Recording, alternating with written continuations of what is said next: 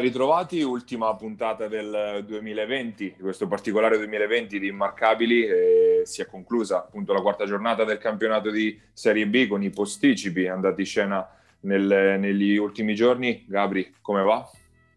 Tutto bene, speriamo di metterci alle spalle questo 2020 nel più breve tempo possibile. Il 2020 della Serie B si è chiuso con il posticipo del girone Serie C2 che ha visto la Risto Pro Fabriano riportarsi in vetta alla classifica, a ritornare ad agguantare Roseto e Iesi con la vittoria netta sia nel punteggio che anche nella, nello sviluppo della partita contro una Rossella, una Rossella Civitanova che eh, senza eh, il suo playmaker titolare Lorenzo Andreani che ricordiamo infortunato alla caviglia e ne avrà ancora per diverse settimane eh, di fatto è riuscito a reggere per un quarto e mezzo prima di eh, lasciare strada a una vittoria piuttosto comoda per i ragazzi di, di coach Lorenzo Panza. Senza Andreani è complicata, sarà lunghissima, lunghissima, lunghissima, perché onestamente eh, l'avevamo insomma un po' anticipato questo tema che sarebbe stata molto a sostituire eh, l'unico playmaker in realtà di ruolo del roster della, eh, della, della, Rossella, perché comunque Tommaso Cognini ancora è, diciamo, in quello che viene definito in America rookie wall, sbatte, sbatte nel rookie wall, quindi non è ancora pronto per, uh, per questo tipo di partite e Felicioni è tutto tranne che un playmaker nel senso classico del, del termine. Eh, se a questo aggiungi una giornata uh, di amoroso un pochettino sottotono, eh, ecco spiegato come non ci sia partita tra Fabriano e Civitanova. Eh, ripeto, i temi sono pochi, nel senso che comunque è una partita che di fatto c'è stata per molto poco.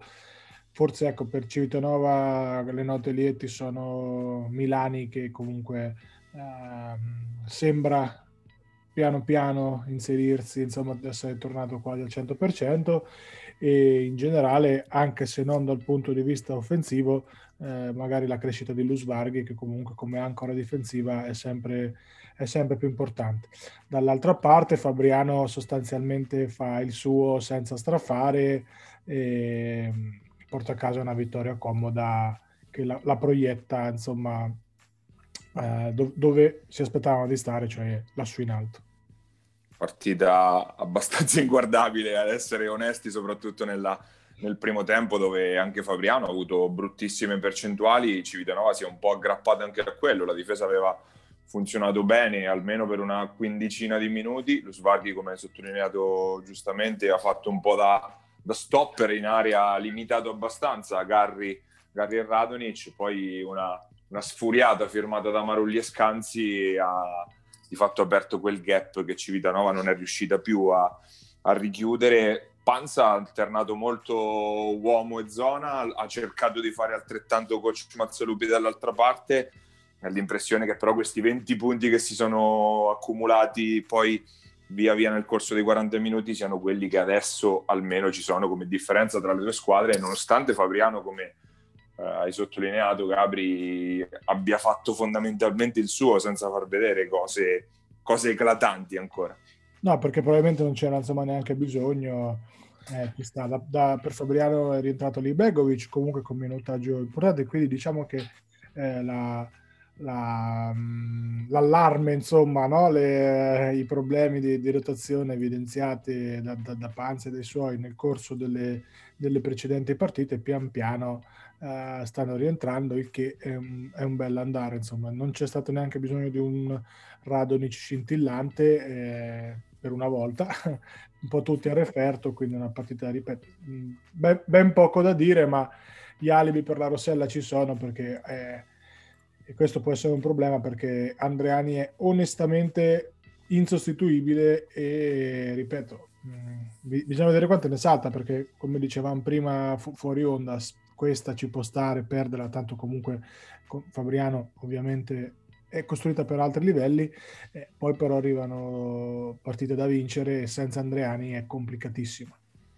Eh sì, guardando avanti per la Rossella il problema sarà ovviamente quello del 6 gennaio quando Rossella che adesso è penultima in classifica da sola a quota 2 punti va sul campo di Montegranaro ultima a quota 0 e una sfida che già, soprattutto per la Sudor ma anche per la Rossella ovviamente dà eh, non diciamo da dentro fuori, ma sicuramente ha un valore importante, mentre l'Aristo Pro eh, è attesa a quello che è un po' il... Che, che, oltre ad essere un derby sarà anche il, eh, una partita forse molto più interessante di questo primo scorcio di stagione, il derby appunto sul campo di Iesi, una Iesi che invece continua, continua a correre espedita, anche se a Giulianova ha sofferto un po' nel, nel finale. Beh, sai, comunque Giulianova, ripeto, mh, già ci aveva fatto una buona impressione pre-Panzini, poi con l'aggiunta di Lollo sicuramente è diventata eh, una squadra insidiosissima per tutti. Il fatto che Iesi inizi a vincere anche queste partite qua, eh, no? queste fatte un po' di, di, garra, queste fatte un po' di, di, diciamo dove di basket c'è poco perché una partita che finisce 5-9, 6-0 eh, sì. non è sto, sto, spettacolo per gli occhi, però ecco per Iesi iniziare a vincere anche queste partite qua è una cosa molto molto importante. Eh, ripeto, mh, di Giacché ormai ne abbiamo parlato tanto, 18 anche, anche l'ultima, insomma, eh, no, non male per un ragazzo esordiente, no. soprattutto con questo 4-11 da tre punti. Diciamo che la timidezza è questa sconosciuta, insomma. Parisi è tornato a dominare, quindi siamo contenti insomma, per lui, per, per la pallacanestro in generale. È una Iesi che pur non segnando tanto, fa, facendo di, dell'aggressività la, la, propria arma principale, eh, vince, vince a Giulianova in un campo difficile. Partita probabilmente tra quelle che in questo girone sono le squadre più rognose nel, nell'accezione migliore del termine del, del, del punto del campionato due squadre che pressano, che raddoppiano, che, che insomma difendono forte sugli esterni, eh, quindi diciamo non una partita da, da All-Star Game, ma comunque una partita di, di, di buon basket minors come, come piace a noi. Sicuramente sarà una bella sfida quella con Fabriano perché è vero che la, la Janus ieri ritrovava per la prima volta il roster al completo, però oggettivamente per Alibegovic era di fatto l'esordio eh, Paolin ritrovava minuti importanti dopo molte settimane, eh, quindi adesso avrà altro, un altro paio di settimane coach Panza per reinserire un po' questi convalescenti, si presenterà quindi teoricamente al completo per la sfida contro invece la squadra che forse impression- ci, ha, ci, ha, impressionato di più in questo inizio, in questo inizio di stagione, è una squadra che appunto con quell'aggressività, quel ritmo alto può mettere, può mettere anche un po' alle corde, no? una, l'Aristo Pro è un peccato non vederla a porte aperte una partita del genere. Sì, perché comunque l'ultimo derby mi sembra che sia andato bene al botteghino. Eh, discretamente. Per, per Ricordo quota 4.000 se non sbaglio. Sì, una cosa del genere, c'erano milioni di persone, quindi speriamo che, di poter tornare a godere di questi tipi di spettacolo al più breve tempo possibile. Eh, peccato, e lo dico per, per Iesi ovviamente, che non si giochi subito perché comunque una pausa così lunga ti fa perdere ritmo e quindi sai, quando sei in gas, quando sei no, carico, insomma, che sei in fiducia, eh, poi andare a, a fermarsi e ripartire è sempre un'incognita che non significa ovviamente che sarà una debacle, ma che insomma un conto è, affid- è affrontare Fabriano un po' rimaneggiata o comunque con diciamo i, i, suoi giocatori che stanno lentamente rientrando dall'infortunio. Ora un conto magari pure per due settimane quando c'è stata una settimana almeno credo di pausa insomma negli allenamenti eh, Fabriano ha rimesso dentro eh, ha dato insomma, più, più tempo di rientrare ai vari Paolina, Libegovic e compagnia e quindi tutto un discorso diverso. Però sono molto curioso di vedere questa prima reale prova di maturità per, per Iesi questo è un primo turning point, nel senso se Iesi vince anche questa, e allora ai playoff è lecito assolutamente crederci. Se perde è normale, quindi partono da underdog, da, insomma, no, con la testa leggera, le, senza, senza aspettative, però ecco, un bel esame, sono veramente, veramente curioso insomma, di, di vedere come si comportano i ragazzi di Gizzinardi se questo sarà il big match nella parte alta della classifica, come abbiamo, come abbiamo detto, già invece arriverà uno spareggio, uno spareggio, tra virgolette, salvezza nella parte bassa tra la Rossella Civitanova e la Sudor Montegranaro. Sudor che nell'altro posticipo, quello di martedì sera, ha fatto un po' come nelle altre partite precedenti, ha tenuto botta finché ha potuto, poi ha mollato soprattutto nella, nella seconda parte sul campo di Teramo sembrava che potesse essere una di quelle partite alla portata di questa Sudor che ritrovava anche Stanzani e invece anche stavolta è mancato qualcosa ai ragazzi di Coach Cerpella. Credo che inizi ad affiorare un po' di scoramento, nel senso, le squadre di Marco hanno sempre difeso, concesso poco, eh, lascia stare il talento, lascia stare insomma eh, no? il, il, valore del roster, ma comunque ci hanno sempre dato. Eh, perdere così, sciogliendosi di fatto nel, nel, secondo tempo, dopo aver comunque tenuto botta a una squadra ovviamente superiore, all'inizio non è un bel segnale perché dopo aver vinto 19 a 11 il secondo quarto, poi prendere 22 a 13, 27 a 18, quindi insomma 16, 15, 16 punti, non sono bravissimo con la matematica. pra- praticamente 50 punti nel secondo tempo subito. È, è un segnale brutto, ecco, eh, però ripeto, anche qui parliamo al solito di una super che onestamente non può vincerle queste partite qua, pur avendo fatto tanto canestro, perché comunque sia eh, ha avuto un Gallizzi da 17, ha avuto un super buon figlio che praticamente si è caricato la squadra sulle spalle. Questa volta ci ha dato anche Tibbs, contributo importante.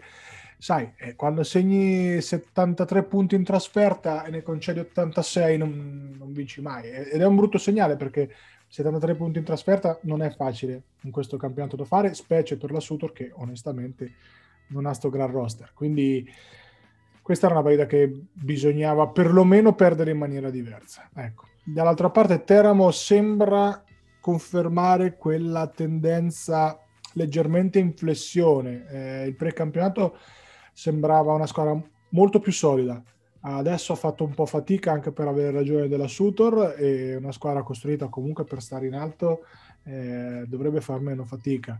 Eh, sempre il solito Tiberti sugli scudi, credo che questo ragazzo ormai sia anche pronto per provare a fare anche il salto di, di categoria perché mi sembra veramente, veramente in crescita esponenziale. Eh, Bomber di Buonaventura dopo un paio di partite in cui è passato più la palla è tornato a far canestro, quindi sostanzialmente hanno fatto quello che dovevano fare.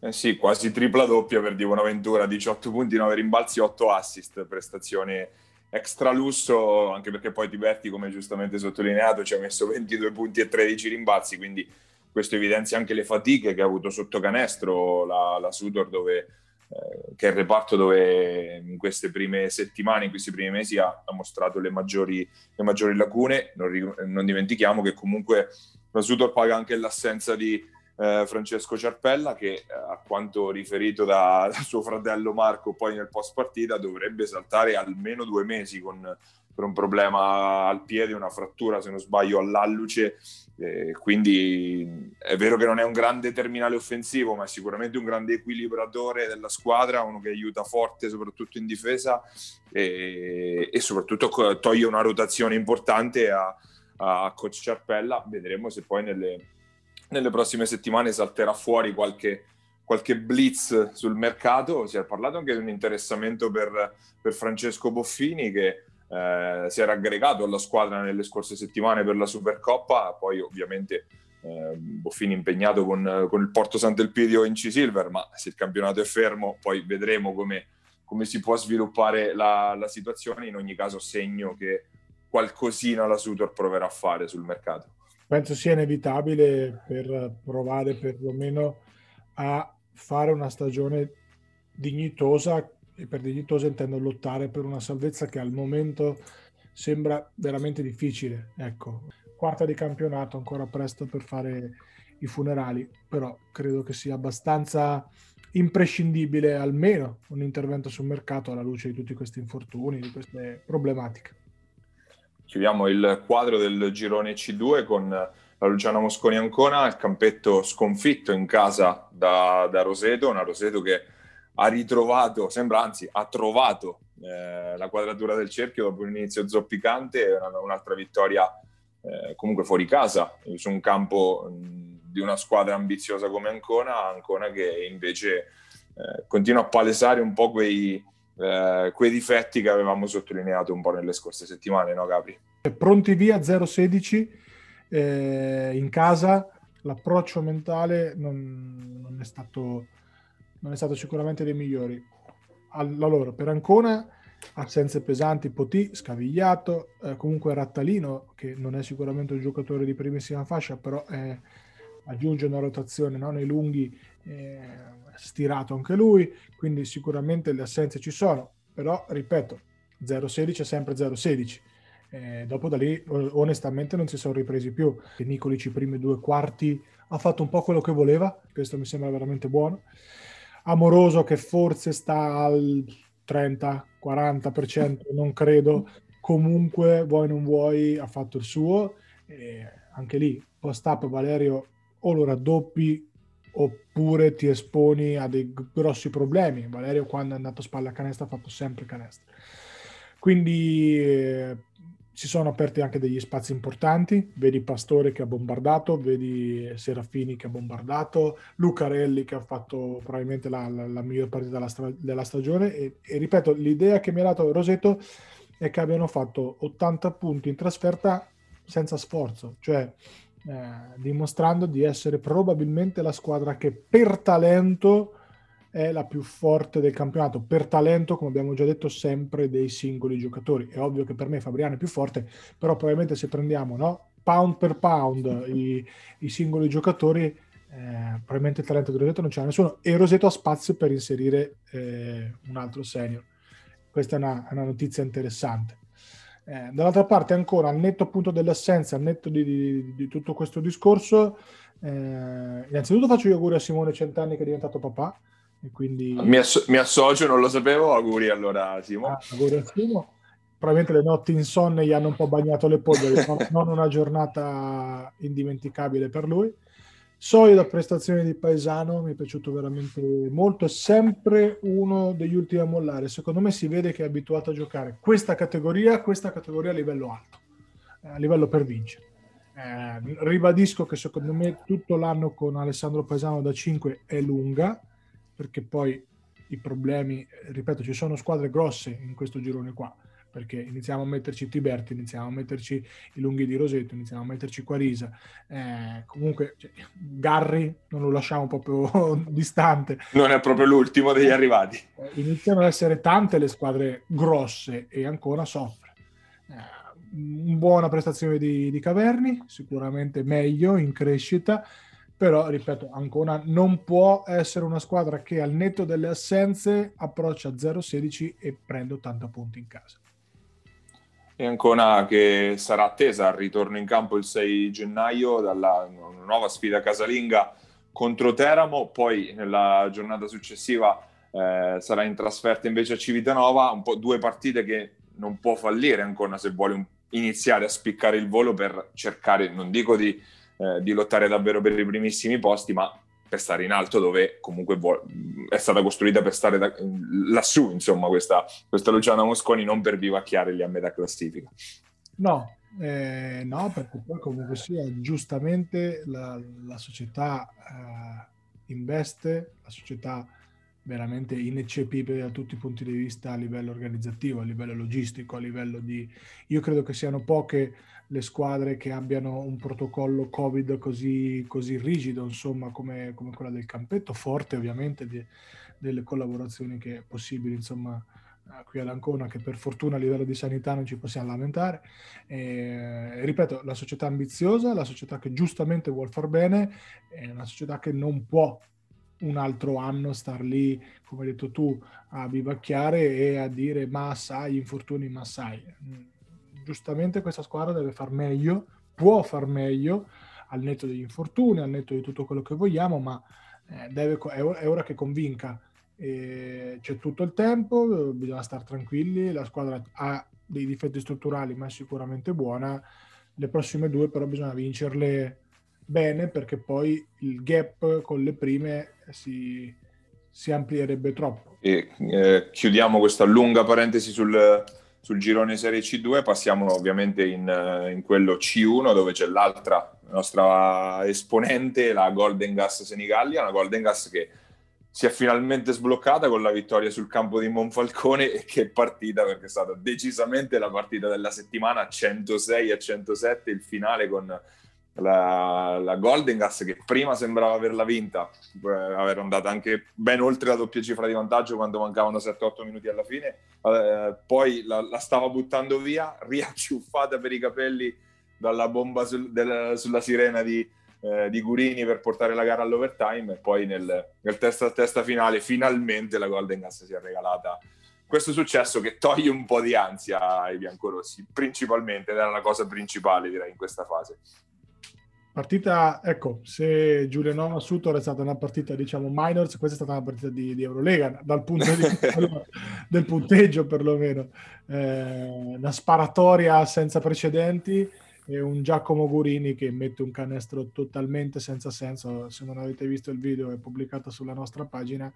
Suicidio uh, di, di Monfalcone abbastanza importante, nel senso che... Sì, più, più 4 a 7 secondi dalla fine, difficile perderla, è ci sono difficile perderla, eh, però ripeto, bisogna avere un Giacomo Gurini che fa quel canestro lì e finalmente hanno risposto presenti anche i lunghi, che era quello che, che ci si aspettava un po', eh, solido con i massi, eh, 13 punti importantissimi e anche una buona, ottima direi prestazione, soprattutto per i 35 minuti in campo importanti, solidi, eh, di, del nostro ospite della settimana che magari introdurrai tu. Eh sì, l'ospite, l'ospite della settimana sarà Mirko Pierantoni, la bandiera del, del basket eh, senegallese. Prima di ascoltare le sue parole, chiudiamo con altre due considerazioni sulla Golden Glass, la Golden Glass che eh, ha trovato ancora una volta un grande Michele Peroni che sta continuando questo super inizio di stagione, altri 23 punti per lui, molto bene Giacomini a quota 17, un po' ritrovato rispetto alle ultime uscite e invece continuano a latitare un po' i giovani perché di fatto coach Paolini non diciamo che ha ruotato a 6 ma siamo lì. È lunga eh? stagione a ruotare a 6, lunga, lunga, lunga, lunga, lunga, lunga. Gioca solo Simone Giunta, eh, fa, dà un po' di respiro agli esterni, però ribadisco, intanto era importante portare a casa due punti perché se avessero perso anche questa che era onestamente alla, alla portata sarebbe stata problematica. Senigallia che tornerà in campo dopo le feste con una doppietta consecutiva in casa, eh, prima arriva Padova e poi San Vendemiano, quindi due partite comunque neanche semplici contro due squadre molto quotate del, all'interno del girone, magari sarebbe bene riuscire a pizzicarne almeno una eh, davanti al, eh, alle tribune purtroppo ancora vuote del Pala Panzini. Chiudiamo quindi questa nostra lunga analisi del, relativa al campionato di Serie B, l'abbiamo anticipato il nostro ospite della settimana, andiamo ad ascoltare una delle eminenze del, del nostro basket e in particolare la bandiera della Golden Gas, il capitano Mirko Pierantoni, andiamo ad ascoltarlo.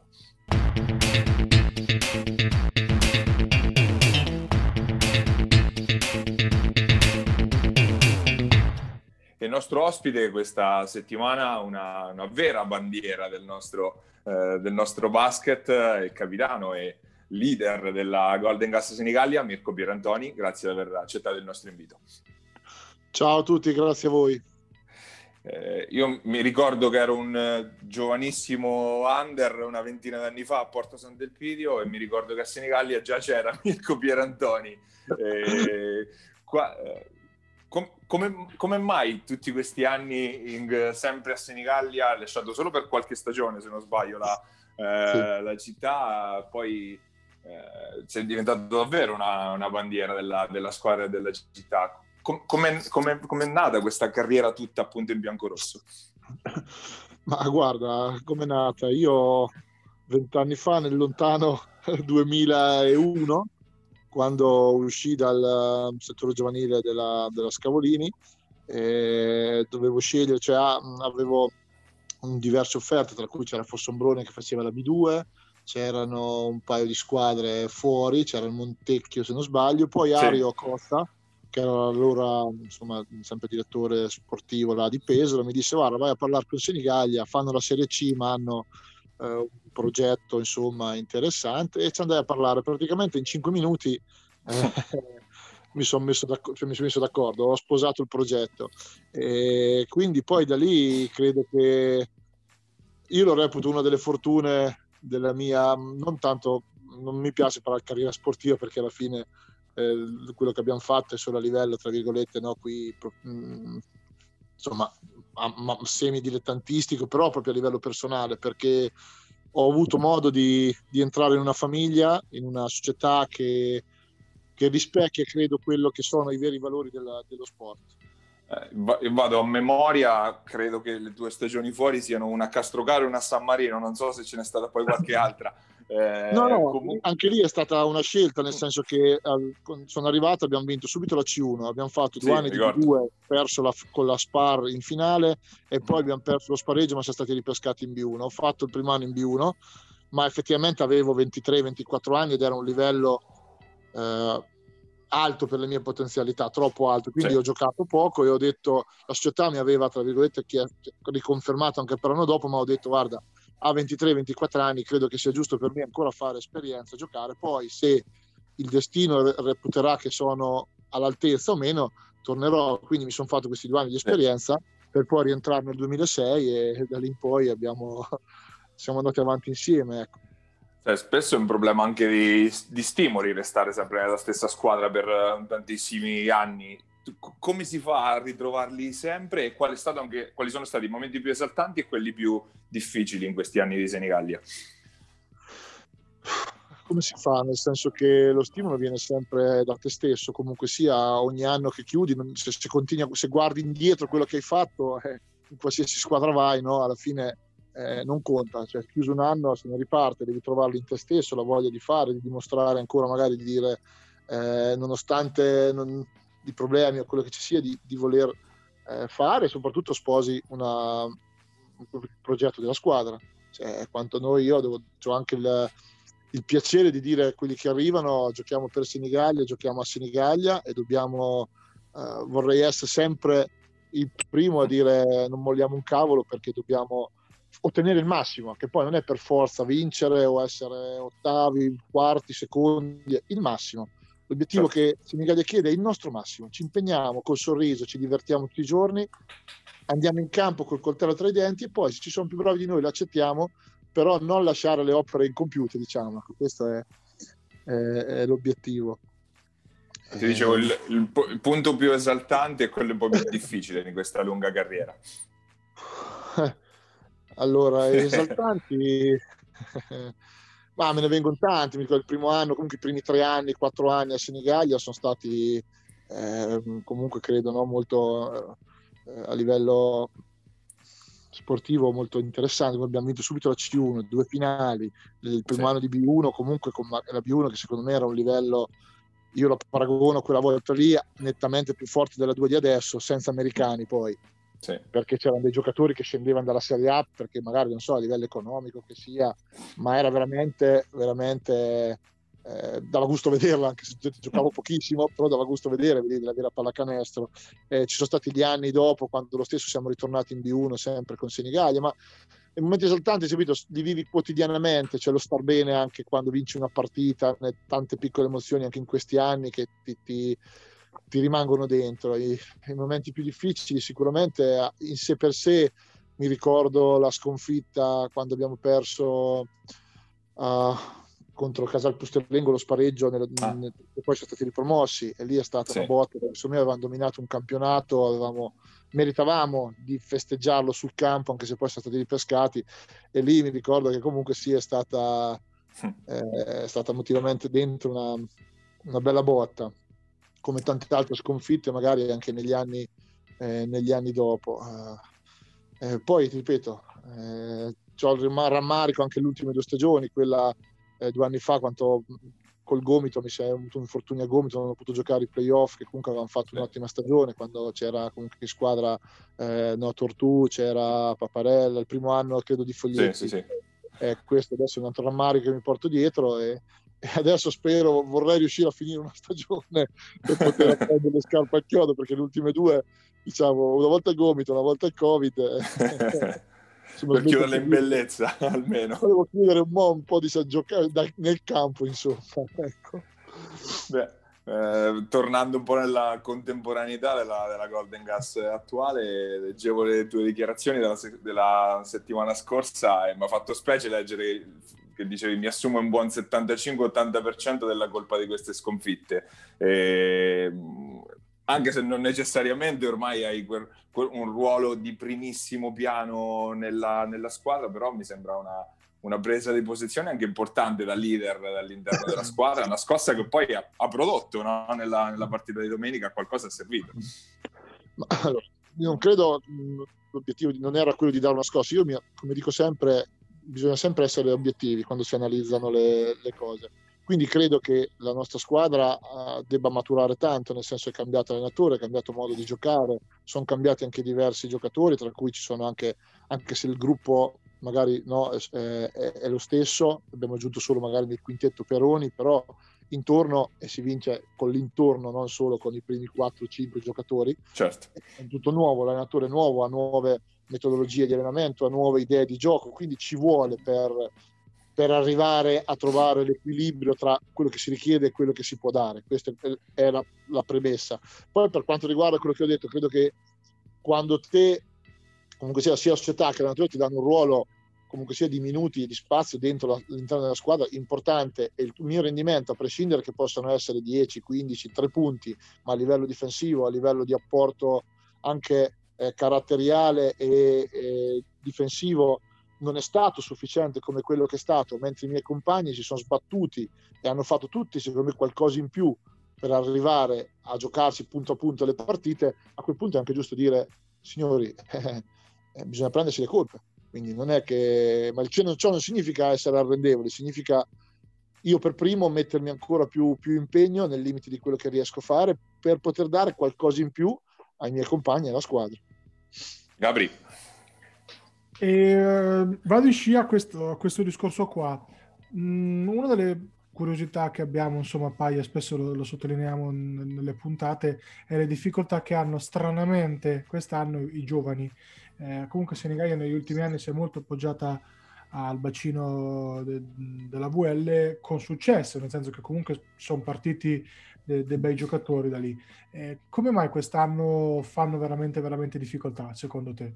Io guarda, sinceramente non sono proprio d'accordo, nel senso che noi abbiamo, secondo me, 4, 4-5 giovani, ma soprattutto anche quelli che non vediamo, che vediamo in allenamento, magari poi nelle rotazioni meno interessanti. Sono ragazzi che lavorano sodo, a cui Ricchi Paolini sta dando grande attenzione e secondo me sta, ci sta lavorando veramente, veramente bene.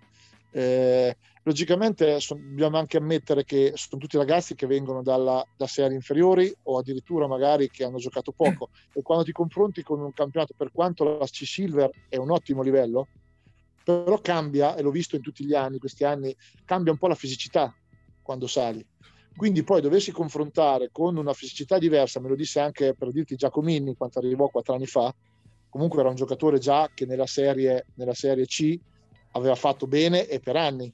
Sì. E lui mi dice che i primi sì, 5-6 sì. mesi comunque soffriva molto la fisicità dei playmaker di là.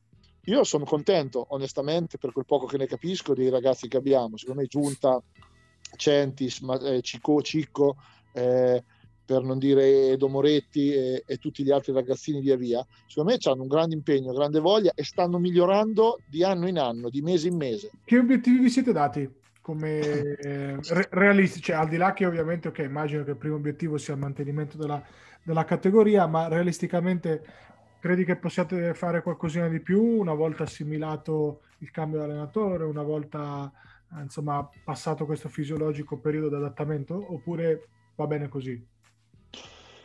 Allora, io come, come ho detto prima nella premessa iniziale, eh, l'obiettivo secondo noi e secondo me quello che, come dicevamo no, anche il discorso giovani e che ha l'allenatore stesso è quello di migliorare, migliorare la squadra, migliorarci di volta in volta, non lasciare mai nulla di incompiuto, quindi vi garantisco che, e lo dico dopo vent'anni di esperienza, a livello di, di, lavoro che facciamo durante la settimana, ma è nettamente, cioè, facciamo tipo due ore e un quarto tutti i giorni, cosa che io faccio prima per far fatica, ma che negli ultimi anni si lavorava magari più a gestire, più per preparare, per invece qui si lavora proprio per migliorare ed è fatto, credo, proprio per i giovani, no? certo. per, far, per migliorare su questo aspetto.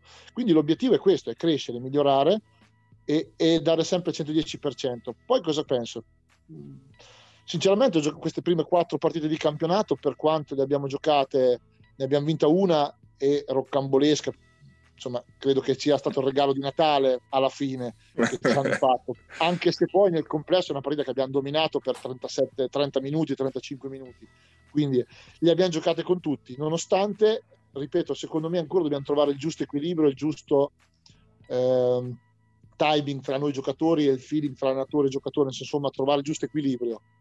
Quindi penso che, ecco, mh, lo vedremo, e... ma non, non, partirei sconfitto con nessuno per ora nel girone che siamo messi. Poi magari nel sottogirone di qua ci sono delle squadre, credo, eh, potenzialmente a massa campionato, mi viene in mente no? Roseto, mi viene in mente eh, Fabriano, che magari a roster puoi dire anche, vabbè, qui siamo uno step sopra, eh, visto, il, visto, il, tuo ruolo, visto che ce ne sono veramente tanti di lunghi, anche di, buo, di buonissimo pedigree e di buonissimo livello questo, nel campionato di Serie B, eh, qual, è, qual, è, il, il lungo che ti ha messo più in difficoltà negli ultimi anni? Da, che, che dici da, da, marcare, da seguire è, stato, è stata veramente tosta?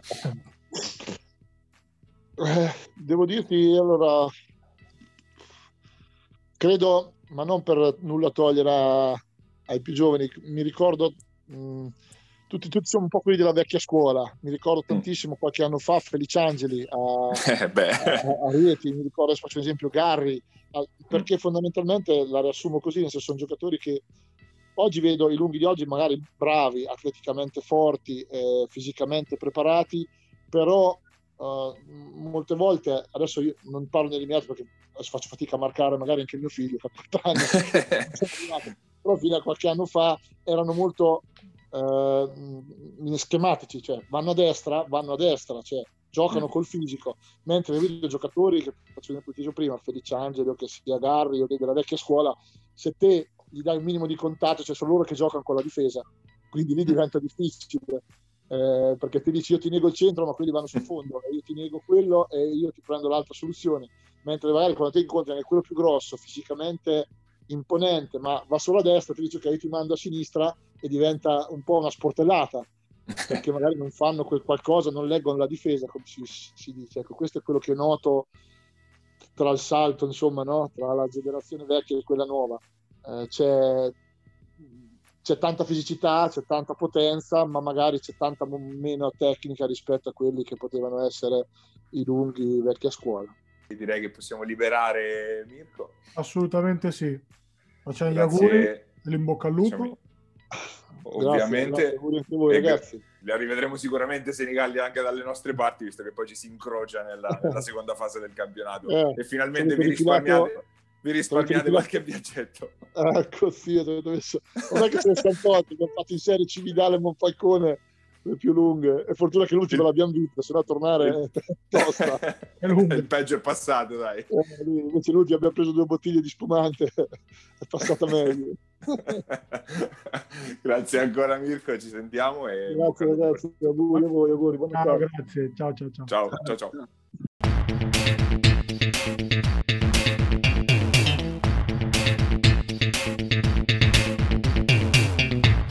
Ed era Mirko Pierantoni, il capitano della Golden Gas Senigallia, a chiudere eh, la nostra lunga parentesi sul campionato di Serie B. Aspettiamo ovviamente ancora eh, notizie ufficiali per quanto riguardano gli altri campionati eh, minori regionali dalla Serie C in giù, anche se qualcosa si muove, no Gabri? Ma ci sono più che altro dei, dei rumors più o meno confermati, nel senso che si, si mormora che da gennaio, dal 16 gennaio, in cui in teoria è permessa dall'attuale DPCM l'attività ehm, la ripresa dell'attività sportiva si riparta comunque sia che appunto il DPCM non cambi e quindi cosa che io personalmente ho molti dubbi a riguardo. Però in tal caso la FIP sembra voler dichiarare di interesse nazionale. Tutti gli atleti come hanno fatto la pallavolo come hanno fatto altre federazioni per permettere perlomeno di avere un tetto su, su quale allenarsi. E per quanto riguarda la ripresa dei campionati sempre il, il, il fantabasket, insomma gli, gli, insider mormorano di un marzo-luglio barra aprile-luglio come periodo di, di campionato. Quindi se fosse così, io personalmente metterei un paio di firme in calce proprio di quelle con la penna buona, con la Mont Blanc buona, anche un po' sulla scia della lettera che è stata inoltrata da firma, a firma di 84 allenatori di Serie C, credo che possa perlomeno si possa pensare. Poi il come si riparta in Serie C Gold con tutti gli stranieri che sono tornati a casa e non torneranno, con si parla di retrocessioni bloccate, non lo so, non mi interessa, l'importante è tornare in campo. Eh sì, vedremo, ne, ne sapremo di più probabilmente al, rit- al ritorno dalle, dalle, vacanze, appunto. Eh, noi intanto eh, chiudiamo questa puntata che è l'ultima, come dicevamo, del, del 2020. Ringraziamo come sempre eh, Giuseppe Contigiani e Basket Marche che ci ospitano sulle, sulle loro piattaforme. L'appuntamento appunto con Immarcabili è per il nuovo anno. Auguri di buon Natale, di buone feste e appunto torneremo a parlare di Serie B a partire dal 2021. Pierini, il tiro è canestro di Attila!